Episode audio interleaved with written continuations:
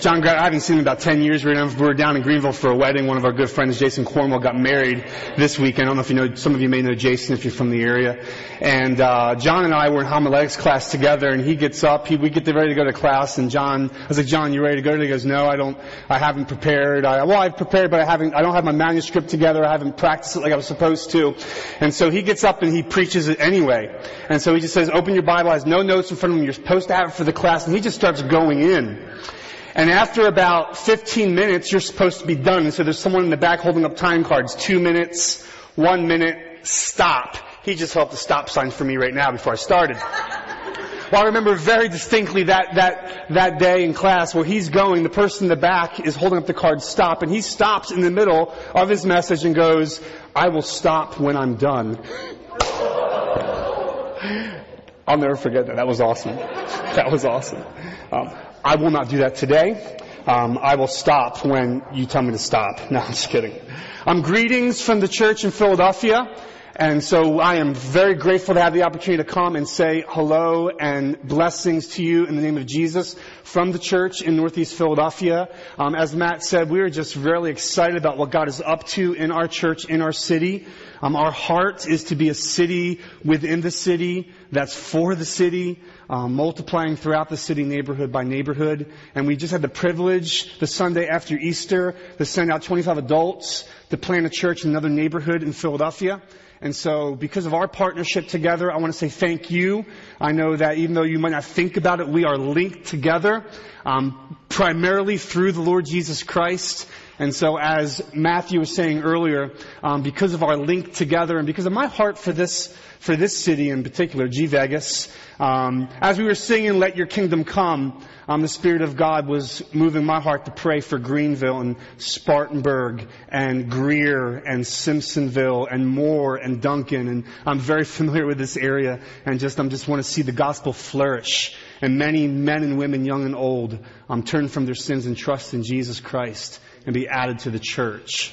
And so my heart is here, even though I'm over 600 miles away. I'm also here today on behalf of the Philadelphia sports fans um, to officially wave the white flag as a Phillies fan. Um, I know that many of you are Atlanta Braves fans, and so okay, fine, okay. Enjoy this, okay? Um, now that we are 15 and a half games behind you, I'm here to officially say we're done. Okay? Now you say, it took you until you were 15 and a half games behind to say you're done? Yeah, we're very arrogant in Philly. Okay? Um, we're done now. And so enjoy, but you will lose to the Pittsburgh Pirates. Okay?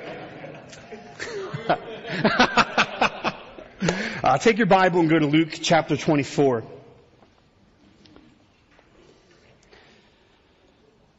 I'll be reading from verses 13 through 49 in just a few moments. But as we prepare to get plugged into the text, um, I want to ask you a question. Have you ever, have you ever noticed how there are so many people throughout the Bible who just live their lives with passionate affection for God? Men like Moses in Exodus 33. And in verse 18, he comes before the Lord and he says, please show me your glory. Or David in Psalm 63, O Oh God, you are my God. Early will I seek you. My soul thirsts for you. My flesh longs for you in a dry and weary land where there is no water. Or Asaph in Psalm 73, whom have I in heaven but you, and there's no one else on earth I desire like I desire you. Or the apostle Paul in Philippians chapter 3, I count all things as loss compared to the surpassing value of knowing Christ Jesus my Lord, whom I'm willing to suffer the loss of all things, that I may know you and the power of your resurrection and the fellowship of your suffering, being made conformable to your death. Or men in church history like David Brainerd, who was a missionary to the American Indians, who wrote this in his famous published diary. He said, of late, God has been pleased to keep my soul hungry almost continually so that I have been filled with a kind of pleasing pain. When I really enjoy God, I feel my desires of Him even more insatiable and my thirstings after holiness the more unquenchable. And the Lord will not allow me to feel as though I were fully supplied and satisfied, but keeps me still reaching forward. Don't you want that? At a minimum, don't you, don't you want to want that? Don't you long to have that kind of longing? Isn't it sometimes true in our experience as followers of Jesus that we, we thirst to be thirsty?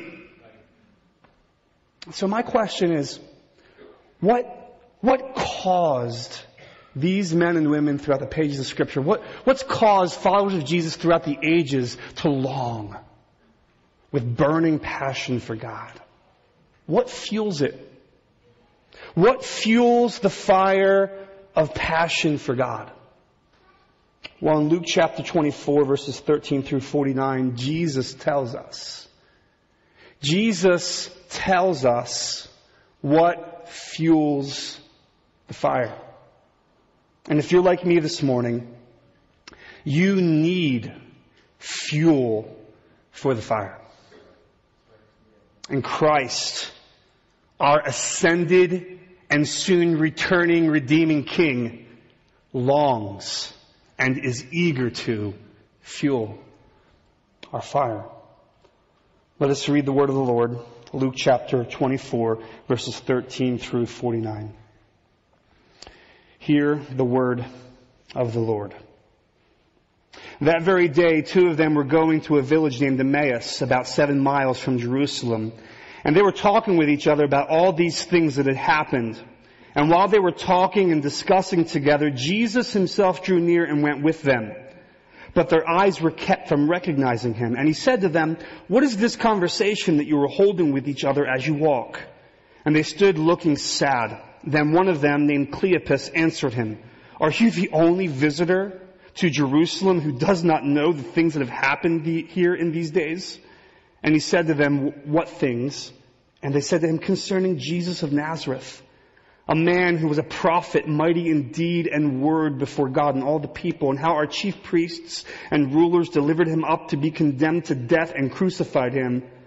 But we had hoped that he was the one to redeem Israel. Yes, and besides all these things, it is now the third day since these things happened. Moreover, some women of our company amazed us. They were at the tomb early in the morning, and when they did not find his body, they came back saying that they had seen a vision of angels who said that he was alive. Some of those who were with us went to the tomb and found that just as the woman had said, but him they did not see. And he said to them, O foolish ones, and slow of heart to believe all that the prophets have spoken. Was it not necessary that the Christ should suffer these things and enter into his glory? And beginning with Moses and all the prophets, he interpreted to them in all the scriptures the things concerning himself. So they drew near to the village to which they were going. He acted as if he were going farther, but they urged him strongly, saying, Stay with us, for it is toward evening, and the day is now far spent. So he went in to stay with them, and when he was at table with them, he took the bread and blessed it and broke it and gave it to them. And their eyes were opened, and they recognized him. And he vanished from their sight. And they said to each other, Did not our hearts burn? Did not our hearts burn within us while he talked to us? On the road while he opened to us the scriptures. And they rose that same hour and returned to Jerusalem, and they found the eleven and those who were with them gathered together saying, The Lord has risen indeed and has appeared to Simon. And then they told what had happened on the road and how he was known to them in the breaking of the bread. And as they were talking about these things, Jesus himself stood among them and said to them, Peace to you. But they were startled and frightened and thought they saw a spirit. And he said to them, Why are you troubled? And why do doubts arise in your hearts? See my hands and my feet, that it is I myself. Touch me and see, for a spirit does not have flesh and bones as you see that I have. And when he had said this, he showed them his hands and his feet. And while they still disbelieved for joy and were marveling, he said to them, Have you anything here to eat? They gave him a piece of broiled fish, and he took it and ate before them. Then he said to them, These are my words that I spoke to you while I was still with you, that everything written about me in the law of Moses and the prophets and the Psalms must be fulfilled. Then he opened their minds to understand the scriptures. And he said to them, Thus it is written, that the Christ should suffer and on the third day rise from the dead, and that repentance and forgiveness of sins should be proclaimed in his name to all nations beginning from Jerusalem. You are witnesses of these things. And behold, I am sending the promise of my Father upon you, but stay in the city until you are clothed with power from on high. That is the word of the Lord. Let us thank Him together for it. Father, we thank you for giving to us the word of God. Thank you that you revealed yourself to us in creation through your written word and most clearly and powerfully through your one and only Son. And I pray today that you would grant to us the gift of illumination, that the Spirit of God may enable us to see what you intend to reveal to us through this text today. I pray, O oh God, that you would open our eyes that we might behold wonderful things out of your law and the things that we see would amaze us.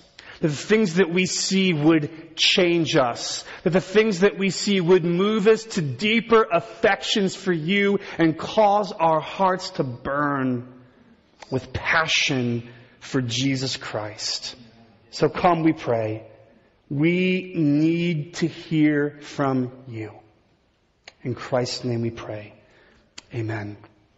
There is an inseparable link between being filled with the Word of God and burning with passion for God. There is a providential link between being filled with the Word of the Gospel and having a burning passion for the Gospel. One is fuel, the other is fire. That being said, in order for the Word of God to function as passion igniting fuel, our text this morning informs us that we must read the scriptures the way Jesus himself taught us. Old Testament scholar Tremper Longman makes the following comment about this text. He says, what is startling is that so few followers of Jesus today embrace their Lord's perspective on interpreting the Old Testament. In Luke 24, if we're going to boil this this text down to a unifying principle, what we're going to get from this passage is very simple. Jesus teaches us how to read our Bibles. Jesus wants to teach us. He wants us to take to school, take us to school on how to read our Bibles. And we're going to be brought to a place at the end of this lesson, we're going to be brought to this place where we ask ourselves the question, do I read my Bible the way Jesus taught me to?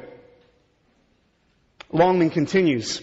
On the basis of Jesus' instructions in Luke 24, I submit that it is wrong for a Christian to ignore the good news of Christ in the act of interpreting the Old Testament.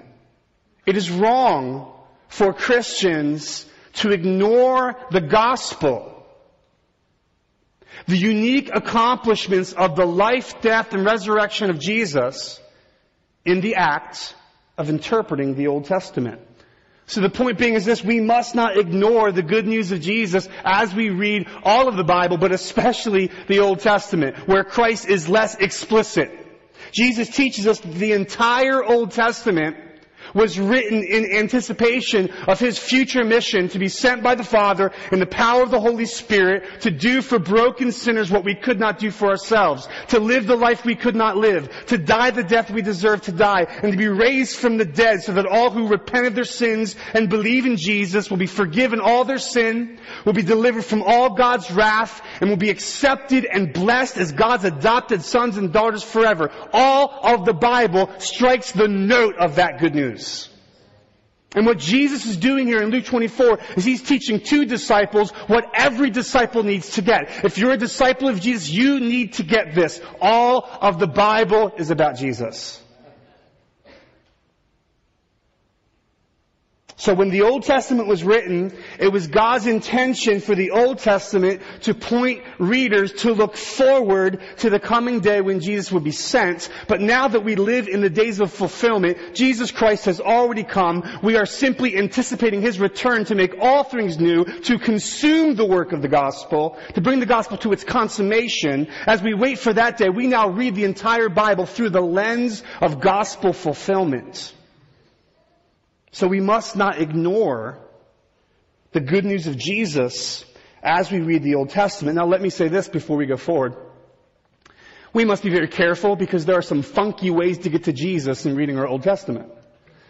There are some who would say that every piece of wood is the cross and everything red is the blood. No. We should, as we read our Old Testament, keep the historical context in view. These are real people, real events, real stories, but all of the stories, there's a story underneath all of these stories that is pointing us forward to the greatest story ever told. The story of Jesus. So the Old Testament points us to a future day when Jesus would fulfill it and give a fuller meaning to the story. Therefore, it's absolutely imperative that now that we live in the days of fulfillment, that we read the Old Testament with the gospel in view. Every summer, um, the movie theater is just loaded with blockbuster hits. This summer was The Man of Steel. Well, at least for me it was. Although I did leave the movie theater after seeing The Man of Steel wanting to throw people through buildings. I mean, it just seemed like every five minutes someone's getting thrown through a building. And so I had to apologize to my kids. Um, just kidding. Uh, last summer, it was The Dark Knight Rises. So this summer, Superman. Last summer, Batman. And so how many of you went last summer to see The Dark Knight Rises? Alright. Alright. I went two times. Don't judge me. Okay. All right. I went for the first time with my best friend Tim. We saw, we said, oh, our wives got to see this, and then we took our wives. It was awesome. Um, when you're watching a movie for the first time, you may have a general idea where it's going, but you don't know all the details. So as you're watching a movie for the first time, you're watching the story develop. You're watching the plot thicken. You're, you're see, where is it going? And then only when you get to the end, okay.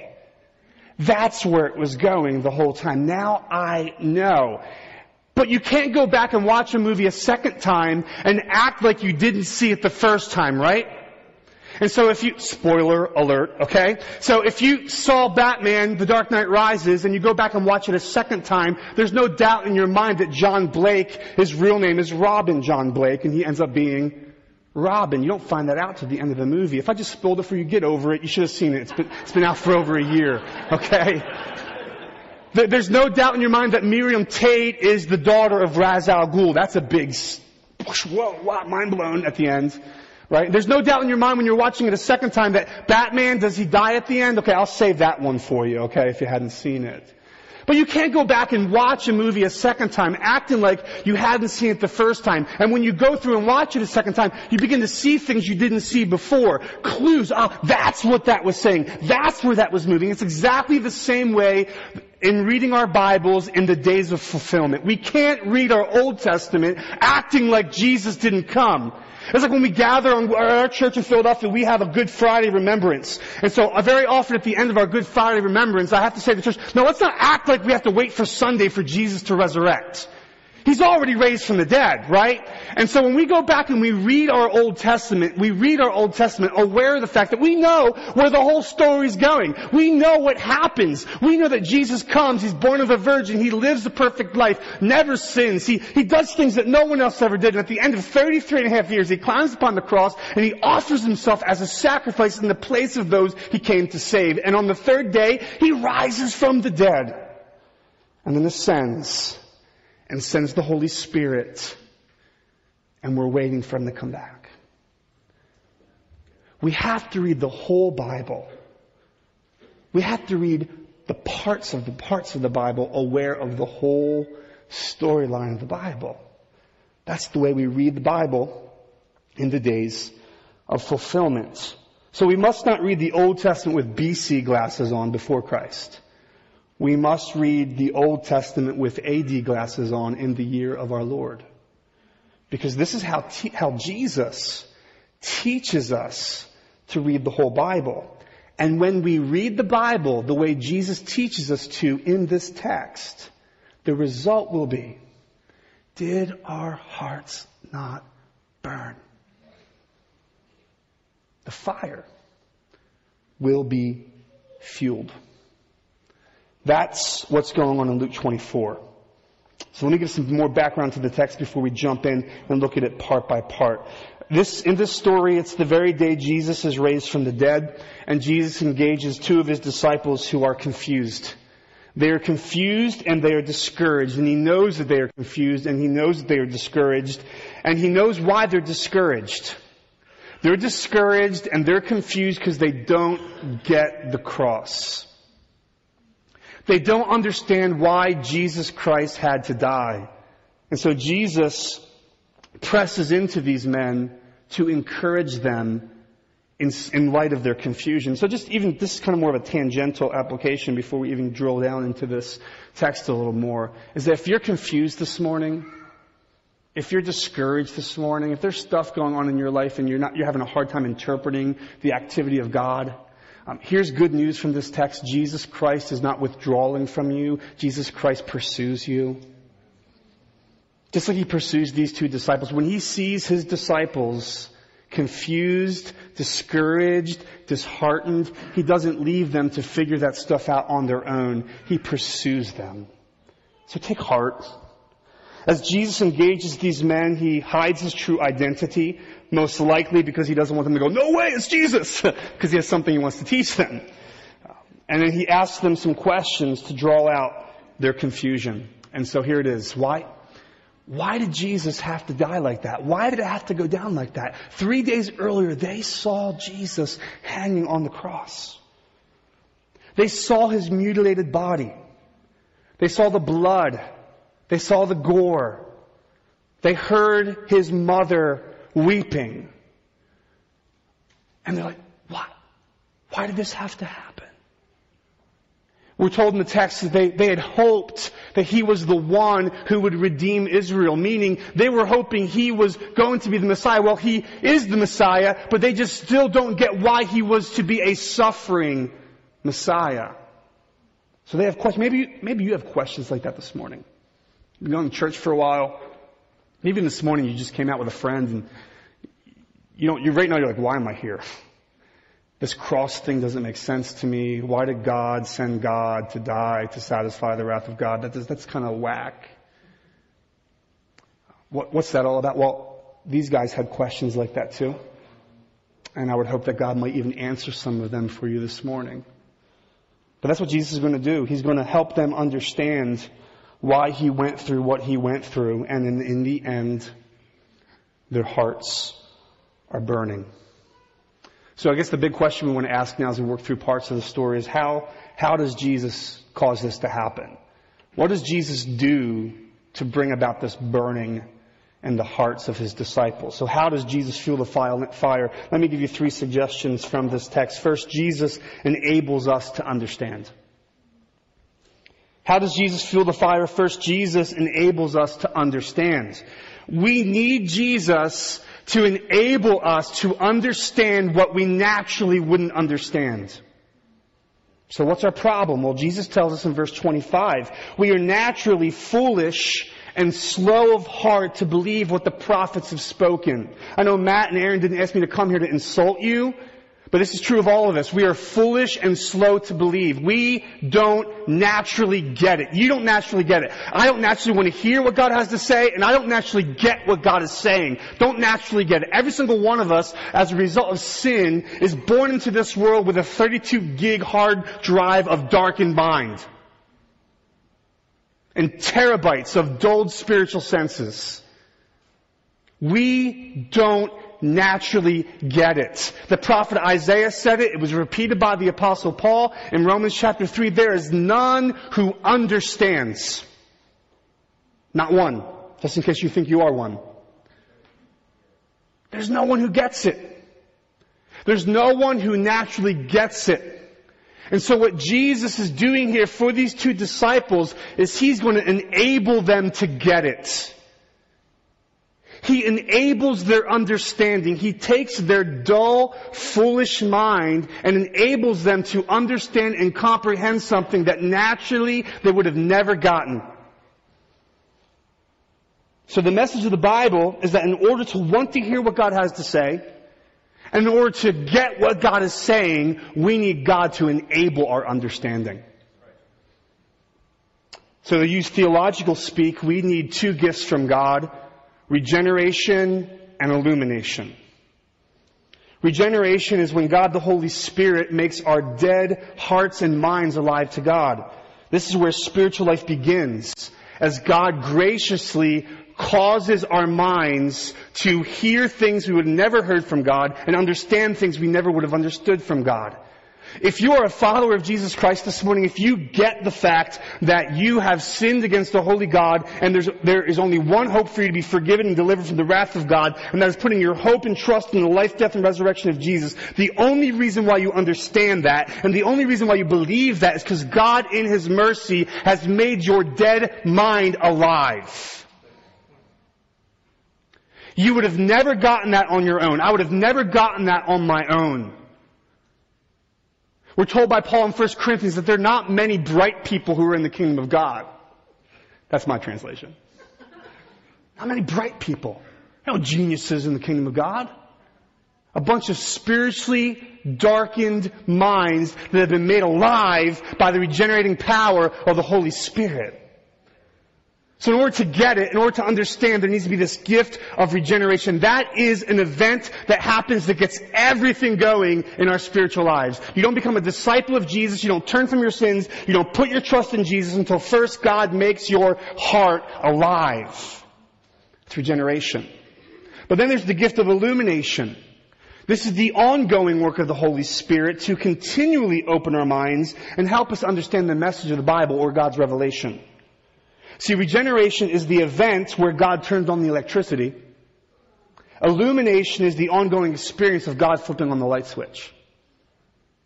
So in our story, we have two men who you would naturally think should get it. These two guys have been walking with Jesus. These guys heard the greatest Bible teacher on planet Earth. Now Matt's good, but not Jesus. Right? And so these two guys heard Jesus preach, and they didn't naturally get it. They needed help. Look at verse 27. Here's what Jesus had to do for them. He interpreted to them in all the scriptures the things concerning himself. Jesus preached. Jesus taught. These men read the scriptures, but they needed Jesus to enable their understanding to get it. Now it's important to understand that these two guys aren't just like the exceptions. They're not like, well, these are, these are kind of, you know, these are kind of the dull disciples. They didn't quite get it. Now, look what happens next. After these disciples have Jesus Christ revealed to them, they run back to Jerusalem and they tell the apostles that they just sat in on the most amazing biblical theology course that's ever been taught. And as they're describing their experience to the apostles, we're told in verse 44 that Jesus pops in and says, peace. I love that. Peace. Got any fish? Look at verse 44. And here's what he, here's what he says. He says, then he said to them, that's the, that's the 11.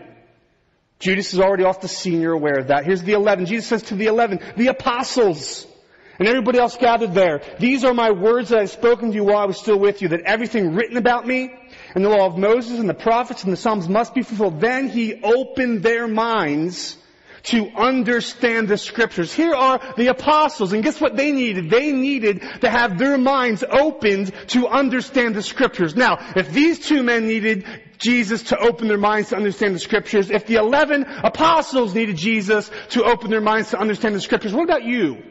What about me? We need Jesus to enable us to understand the message and the meaning and the content of the story of scripture. But you say, okay, I get that. But Jesus isn't with us today like he was with these guys. Jesus was there after his resurrection face to face with him. They saw his resurrected body. He was there with them in his resurrected body. We don't have that right now. We're waiting for Jesus to come back like that. Amen? Oh, I got a little Baptist. I did amen with a question mark. Amen? Amen. So how do we experience this kind of help from Jesus today? As we, as we wait for Jesus to come back, when we're living in between the times of Jesus' ascension and His return. So how do we experience this help? How does Jesus help us right now as we wait for Him to come back to understand the Scriptures? Well, one of the most pivotal sections of Scripture in the New Testament that help us understand how Jesus is with us now until He comes back is the final discourse in John chapter 14 through 17. And in John 14 through 17, Jesus explains that although I'm leaving you, I'm not leaving you as orphans. I'm going to send another helper, and his name is the Holy Spirit. And so Jesus explains to his disciples, I'm going, but I'm not leaving you alone. I'm going to send another helper who's going to come alongside of you and, and, and in a sense mediate my presence with you while I'm gone. So how could Jesus say at the end of Matthew's gospel, I am with you always to the end of the age when he was going to be at heaven sitting at the Father's right hand? Well, the Spirit of God is the Spirit of Christ. And so the Holy Spirit of God, in between the times of the ascension and the return of Jesus, the Spirit of God mediates the presence and the help of Jesus, our redeeming King. And so one of the ways the Spirit helps us, we're told in John chapter 16 verse 13 that when the Spirit of truth comes, He will guide you into all the truth. So I don't think that's just a unique statement to the 11 apostles. I believe there's a, there's a principle there that if we're going to understand the scriptures, if we're going to understand the truth, then we need the help of the Holy Spirit. The Holy Spirit does for us now what Jesus was doing for these two men then. The Spirit of God opens our minds to understand the scriptures. This is what Paul said in 1 Corinthians 2 verse 14, but the natural man does not receive the things of the Spirit of God, neither can he know them because they are spiritually discerned. We need spiritual discernment that comes from the Spirit of God. So how do we get this? How do we get this help from the Holy Spirit? How do we experience the illuminating grace of the Spirit of God? Well, the Spirit's already been given. We just simply ask. We pray. We pray prayers like Psalm 119 verse 18, open my eyes that I may behold wonderful things out of your law. We pray prayers like Ephesians 1, 17 and 18, Father, would you give us the spirit of wisdom and revelation and enlighten the eyes of our hearts? What fuels the fire? Understanding the content of the scriptures. And in order to understand the content of the scriptures, we need Jesus to enable us to understand. That's the first way Jesus fuels the fire. Second, Jesus not only enables us to understand, Jesus enables us to see. Jesus enables us not only to understand what we wouldn't naturally understand, Jesus enables us to see what we wouldn't naturally see. As Jesus enables these men to understand the scriptures, what does he show them? As he enlightens their mind, as he sheds light on the pages of scripture, what, what begins to emanate from the, from the scrolls? Well, he tells us, look at verse 26 and 27. Here's what pops out. Was it not necessary that the Christ should suffer these things and enter into his glory? And beginning with Moses and all the prophets, he interpreted to them in all the scriptures the things concerning himself. Remember, they're confused. They don't understand why Jesus had to suffer and die on that cross. And what Jesus does is he shows them how the whole Bible, from Genesis to Malachi at this point in time in redemptive history, that's what they had. He shows them how the whole Bible, Genesis to Malachi, over and over and over again pointed to the fact that the Christ should suffer these things and then enter into his glory. There's another way to say that. That he showed them over and over and over again why he came to live and die and be raised from the dead to rescue, rule, and restore them as God's people. He showed them the gospel from all of scripture. Notice that in order to show them why he had to suffer, he begins with Moses. This is the designation for the first five books of the Bible. Genesis, Exodus, Leviticus, Numbers, and Deuteronomy. Then he moves on to the prophets, Isaiah, Jeremiah, Daniel, Ezekiel, Hosea, and a bunch of others that are hard to pronounce and even harder to find. All of it, all of it pointed to him. And in the end, Luke notes in verse 27 that he took them through all the scriptures and helps them see how all of the Bible pointed to him. He does the same thing with the apostles in verse 44. Then he said to them, these are my words that I spoke to you while I was still with you, that everything written about me in the law of Moses and the prophets and the Psalms must be fulfilled. Then he opened their minds to understand the scriptures and said to them, thus it is written, written where? All over the Bible, that the Christ should suffer and on the third day rise from the dead, and that repentance and forgiveness of sins should be proclaimed in his name to all nations. What's the main point here? Here's the main point. Here's what Jesus wants them to see as he opens their minds to understand. He wants them to see him. He wants them to see that it is written all over the Old Testament scriptures that He was sent by the Father in the power of the Holy Spirit to live and die and rise in order to forgive, deliver, and make all things new. Back when I was a student ministries pastor, before we replanted Grace, it'll be eight years now in October, I was a student ministries pastor in, in Philly. And um, we took a group of high school students on a college trip and we were over in the Chicago area. And if you're familiar with the geography of our great land, you know that it takes about 16 hours to get from Philadelphia to Chicago. And so 16 hours in a church van with a bunch of teenagers. Now I don't believe in karma, okay?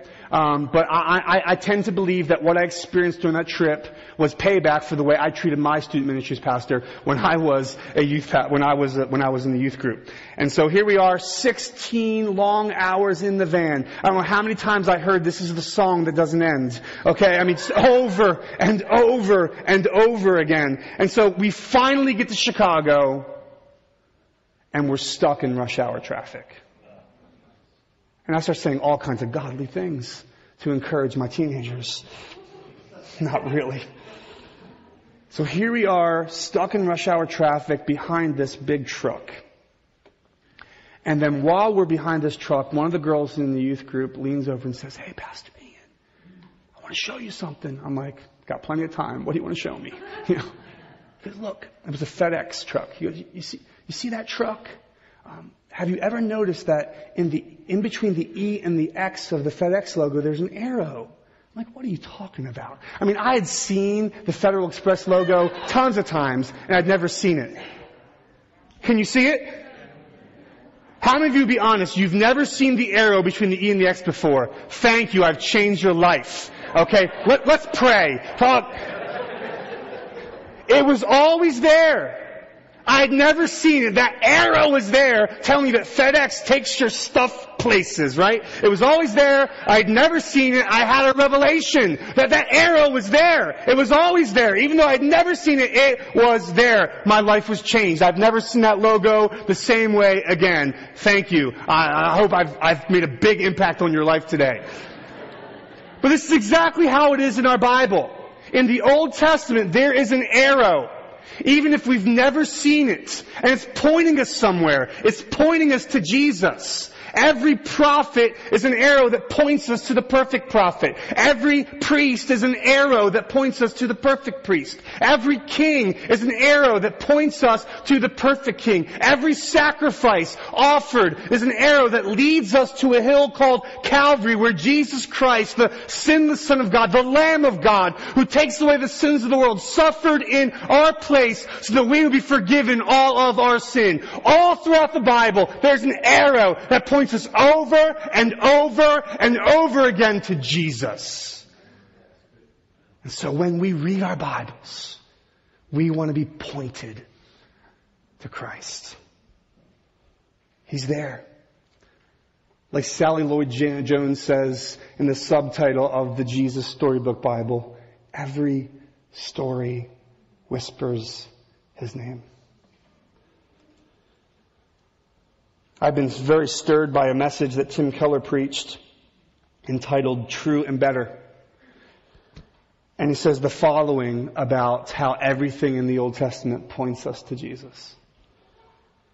Listen, this is an extended quote.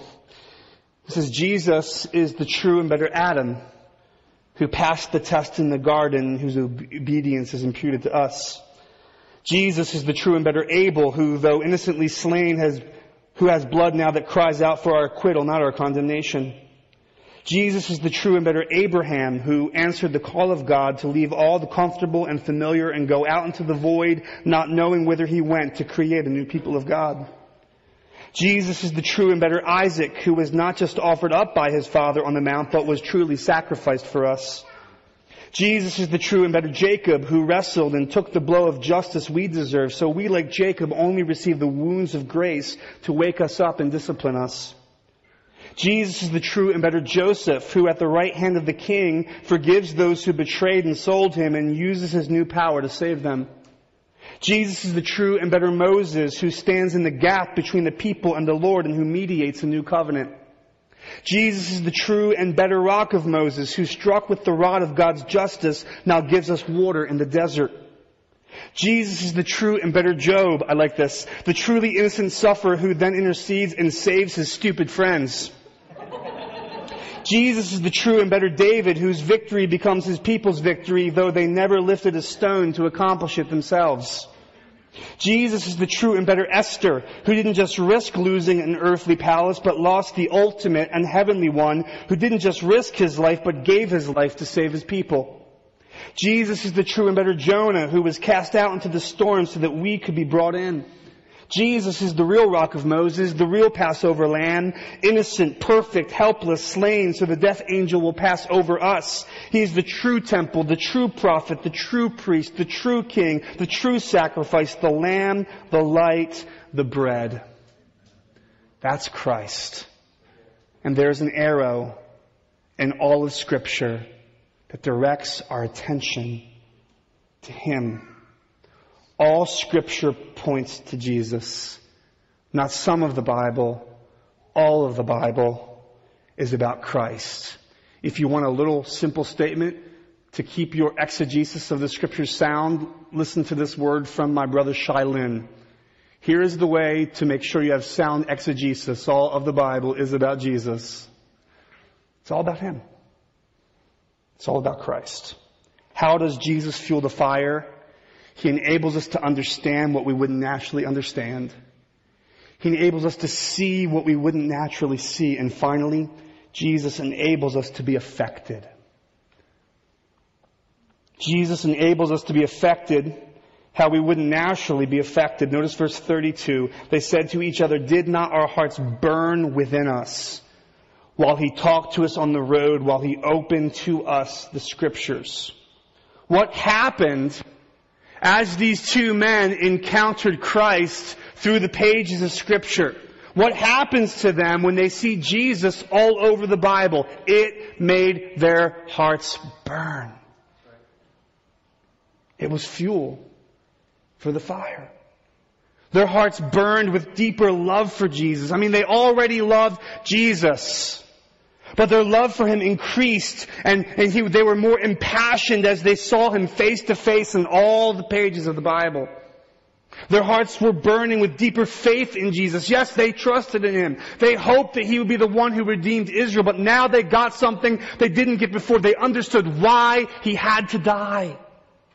Their hearts burned with deeper zeal to be on mission for Jesus. We're told that they were going away from Jerusalem, the place that Jesus told them to wait. But now they're going back to the place of mission to receive the Holy Spirit and to go out and be His witnesses. They had to share what they saw. They couldn't keep it to themselves. When you see Christ, you love Christ. When you see Christ, you trust Christ. And when you see Christ, you share Christ.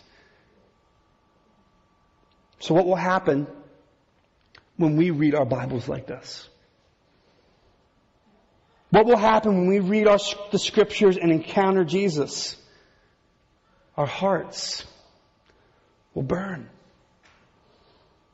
It will be like adding fuel to a fire.